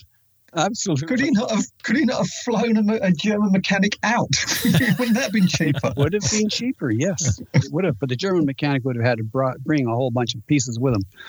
But uh, no, he'd have to bring the GS 911. Yes, he would. Well, which are made in South Africa. Ah, there you go. hey, we got an interesting uh, email from a listener named Kevin about wild camping, and I, I like this. It's uh, he's he's looking at it because it's the one area that he describes as that he's I well quote I'm not comfortable with is wild camping that one area unquote. And, and he wants to stretch his budget. He wants to camp to stretch his budget on a on a big trip. And um, that's over the next couple of years, I guess. But um, he's he's sort of having trouble how figuring out how one goes about finding a camping spot. He says he lives in the the northeast of the U.S. in an urban area, no public lands, um, and and that sort of adds to his discomfort about fi- finding wild camping. Sort of getting used to it. Um, I think if you haven't grown up with it or you haven't done a lot of it, obviously it can be unnerving. In particular, I guess if, if you're by yourself. He he writes that he's going from uh, Boston to the Virginia Horizons Unlimited event this spring. Um, when is that, Grant? Do you know? Um, that's April 23 to 26. Oh, there you go. He's going to do some wild camping through Pennsylvania, West Virginia, and Virginia, sort of a shakedown trip for the for the bigger places. Um, you know, so that he can uh, he can stretch that budget. And he's, he's, sort of looking for tips. So I'm thinking maybe we can give some tips for him and maybe some general tips on getting into wild camping. Certainly, it's going to matter where you're camping. I think uh, the US is probably one of the hardest places for wild camping in my experience because despite all the open spaces, there always seems to be a little fence and quite often a posted no trespassing sign. And in a a, a country which is uh, with a sort of a, with the shoot with guns with guns everywhere. What's they called? I've thought about it. The shoot right to shoot laws. I am very, very wary about wild camping in the US, particularly I think going down the East Coast like that, or the US in general. It's hard to find those open spaces. Uh, so it's a tough one. What you've got going for you, though, Kevin, is that you're on your own. And it is far easier, I think, to wild camp if it's just you. If you perhaps, and, and, and I've heard Grant say this before, it's to turn off the road, then turn off that road, and then on your third road, then you can find something quite out the way. Uh, my One of my things is I might find a place that looks kind of good, go back into the nearest town, get my dinner, and then go back to that place. Now it's dusk, turn out my lights, camp quietly, up at first light, gone in the morning. And on your own, you're not making noise, you're not talking, you're not shining your flashlight around. And it is possible. And of course, the alternative to that is if it looks okay, but there's a house over there, well, go knock on their door if it looks like it's the sort of door you can knock on, or if it's, you know, again, it's the, the difficult one in the US. But the chances are, if you're camping in what is really somebody's backyard, they probably know you're there, even if you think they don't. so it wouldn't hurt to ask them, and then you're going to get a fabulous night's sleep because they know you're there. You know that they know you're there, and no one's going to come knocking at 3 a.m. Yeah, you're, you're talking about stealth camping as opposed to wild camping, or, or like kind of mixing the two. But I mean, there's sort of a distinction there, isn't there, the, between stealth camping and wild camping? Wild camping, I'm assuming, like, I picture it as more of places that you're allowed to camp, whereas stealth camping is more you're camping at a spot you have no idea if you're allowed to, or maybe even kind of suspect you're not allowed to. Oh, okay. I didn't realize there was a difference. Yeah, I, well, I lump I lump it all in together. I lump it all. Oh, that's together. your mind. you guys don't see that? just all in together. It's all in yeah. together. Oh, camp, camping without paying. Yeah. Either you're in a campground or you're not. There is um, a website um, for anybody in the United States who's concerned about legality of stealth camping. Um, and um, I'll give that link to um, Elizabeth for the show notes. But I, I, had no idea this thing existed, but it's quite entertaining seeing um, which which states allow you to do what and where. Mm, as as far as uh, stealth camping, you're, you're talking about, mm-hmm.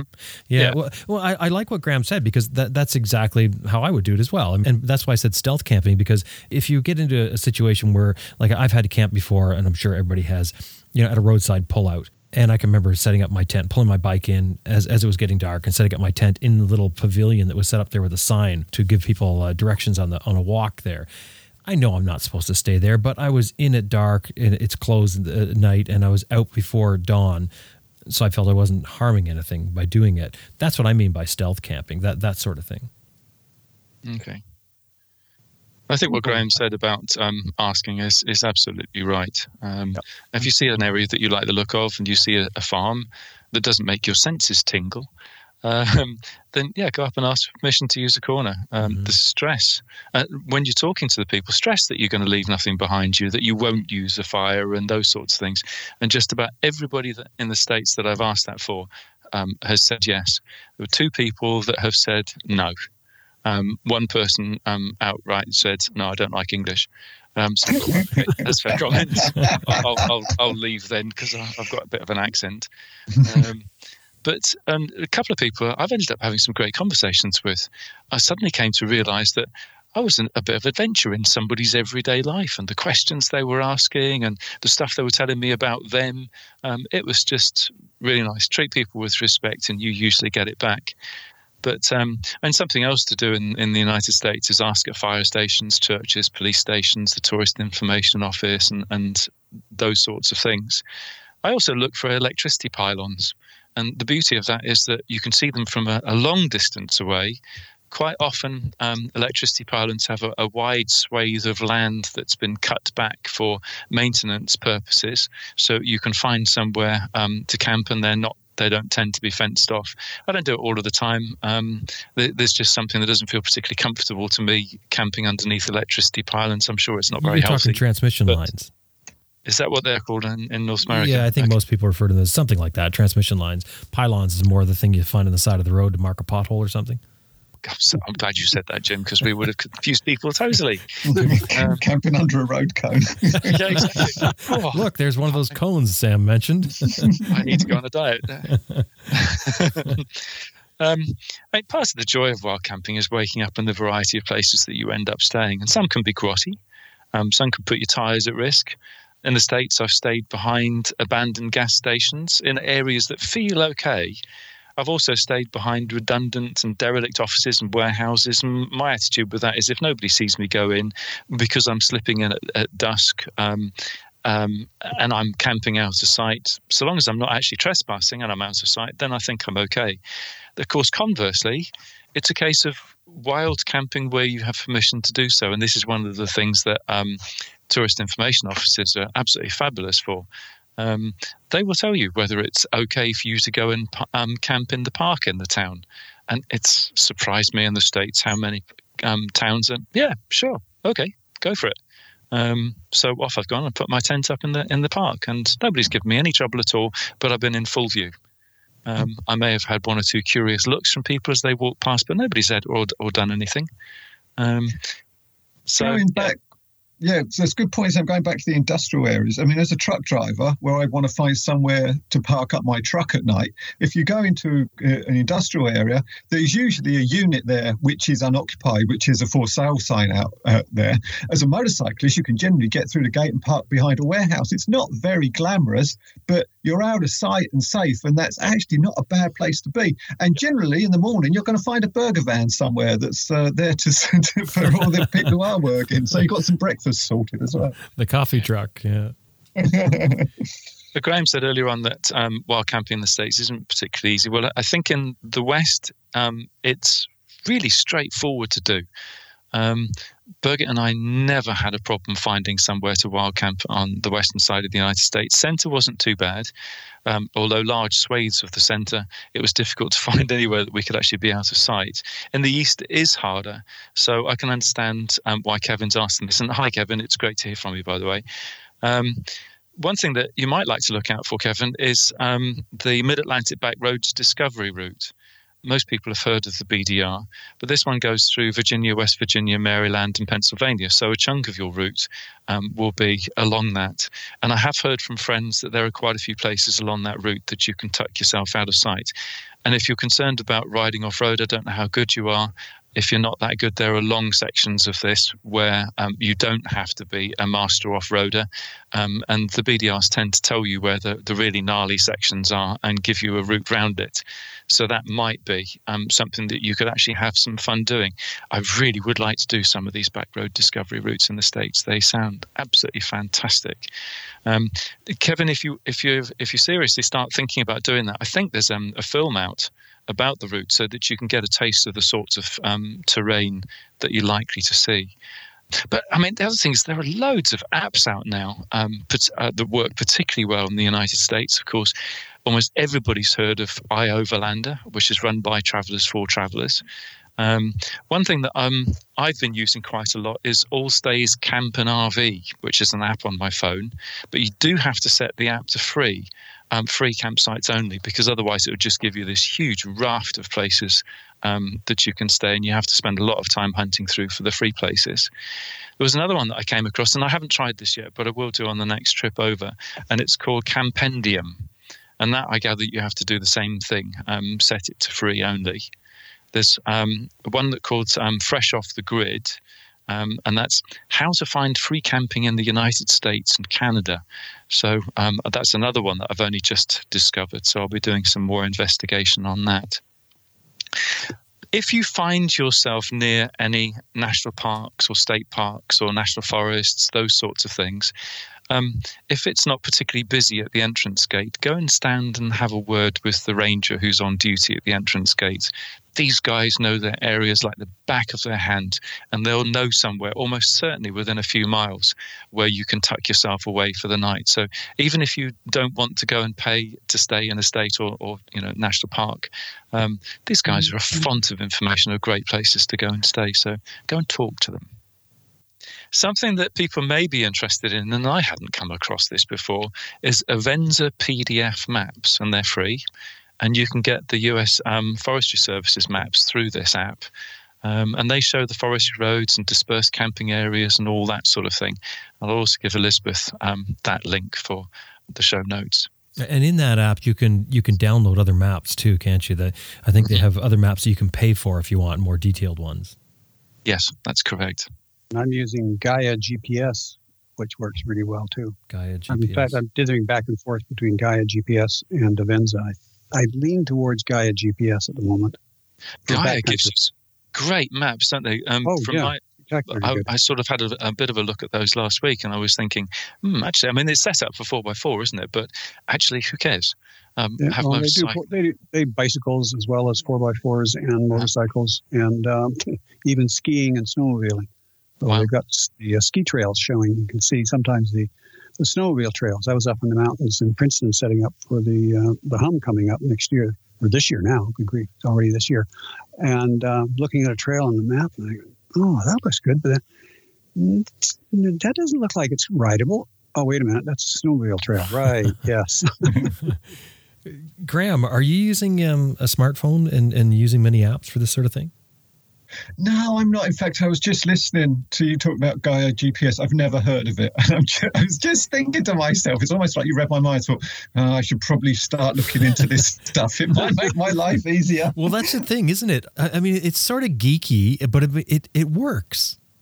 It's drawing the line, isn't it? You know, I've, I was was ranting recently about people who are so addicted to their GPS. The second they pull up, anywhere, they start stabbing at their GPS. They don't even see what's around them. They're so reliant upon it. And they miss so much because they don't get to ask directions, they don't get interaction, they don't talk to people. So, this is sort of one side of it all I use is Google Maps, quite often without data, just so I can find the route, make sure I'm on the right route or the route out of town. But I suppose that I could probably um, move a little bit more forward in the technology, technology stakes.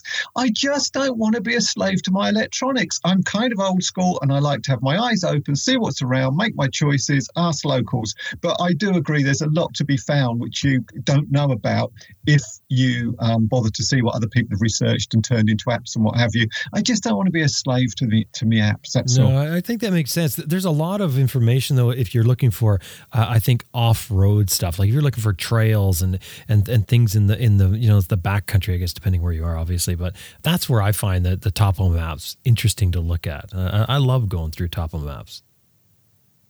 spend a lot of time another one. Graham, I love what you've just said, um, and I tend to use um, some of the, well the um, All Stays Camp and RV, for example. Um, I use that if I don't have a choice.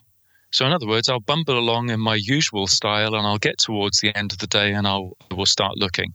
At end of the day, what I mean is I'm starting to look from around two thirty onwards, um, and if I'm not finding somewhere, then I'll get the phone out and um, see whether there's somewhere that um, I can be guided to. But normally, I'm finding places. I'm stumbling across places just by keeping my eyes open and by talking to people, just as you said. And that is part of the fun of traveling, keeping Well, your nose out of electronics and talking to people. Yeah, the interaction. And two people last summer, uh, a German I met in Albania who was traveling on his own, but every morning he decided where he was going to stop that evening and book somewhere.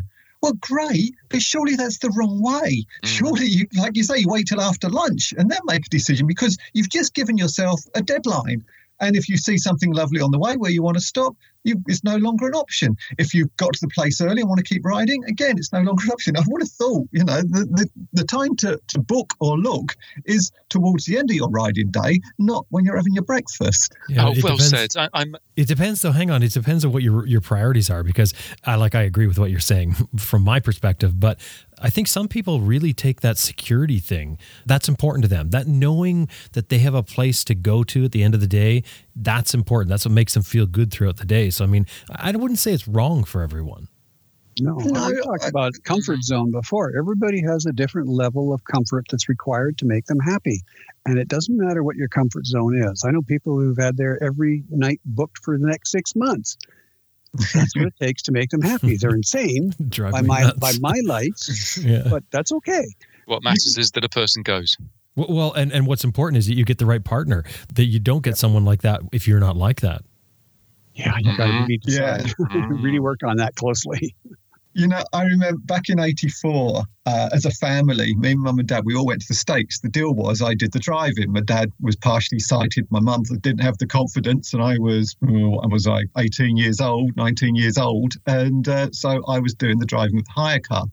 Obviously, long before internets or mobile phones. My father had this huge catalogue. We were in Florida of all the Howard Johnsons and the Days Inns and the and the different motels.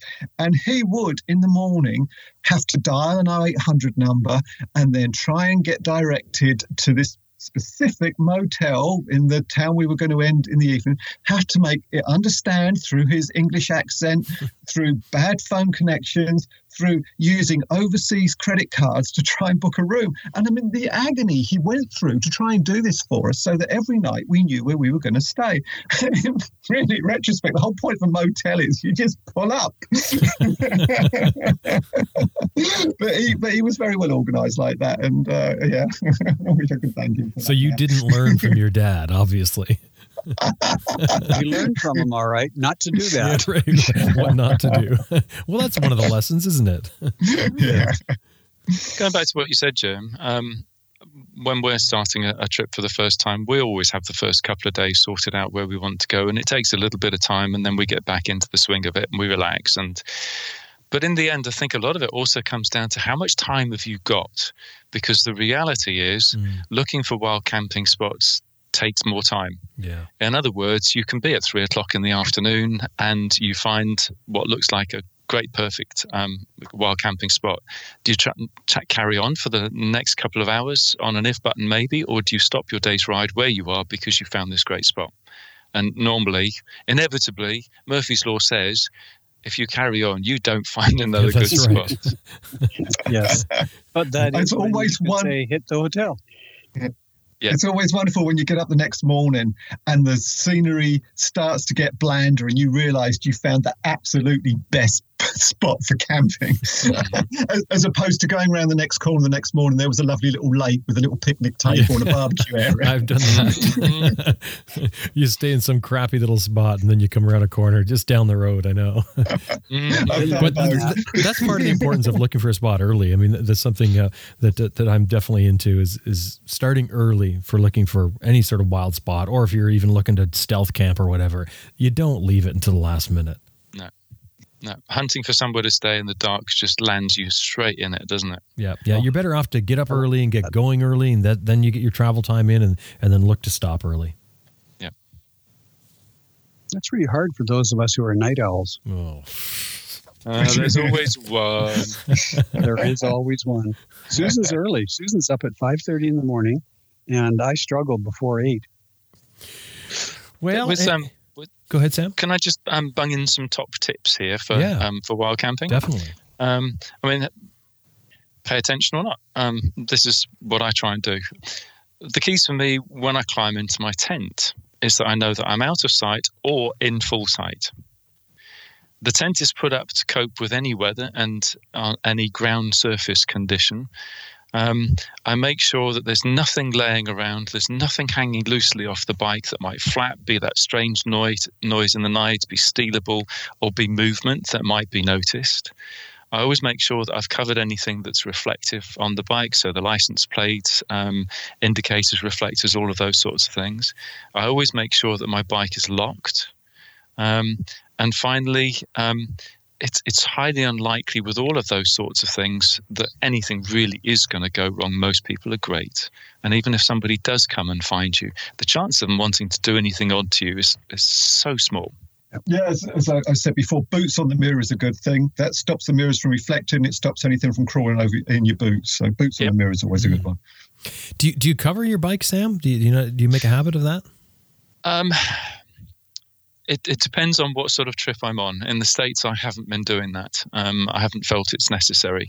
Um, but um, funnily enough, I'm actually seeing more and more people in the States who are covering their bikes um, when they're parking. So um, is that be- because it's becoming a fashion or is it because it's becoming more common sense? In developing world countries, I always cover my bike at night time. Always. Absolutely. Yeah, I cover mine it, just because I, I figured that out of sight, out of mind. Also, it does what you were saying about covering all your reflectors. It sort of you know hides the bike and hides the reflection of everything all in one shot. It makes it so that it's just not so easy for somebody to walk up and and touch because um. uh, You know, I always say when it when it comes to wild camping, if, you, if you're in a wilderness area in particular or out of the way area, it's not the animals that you have to worry about. It's it's the people.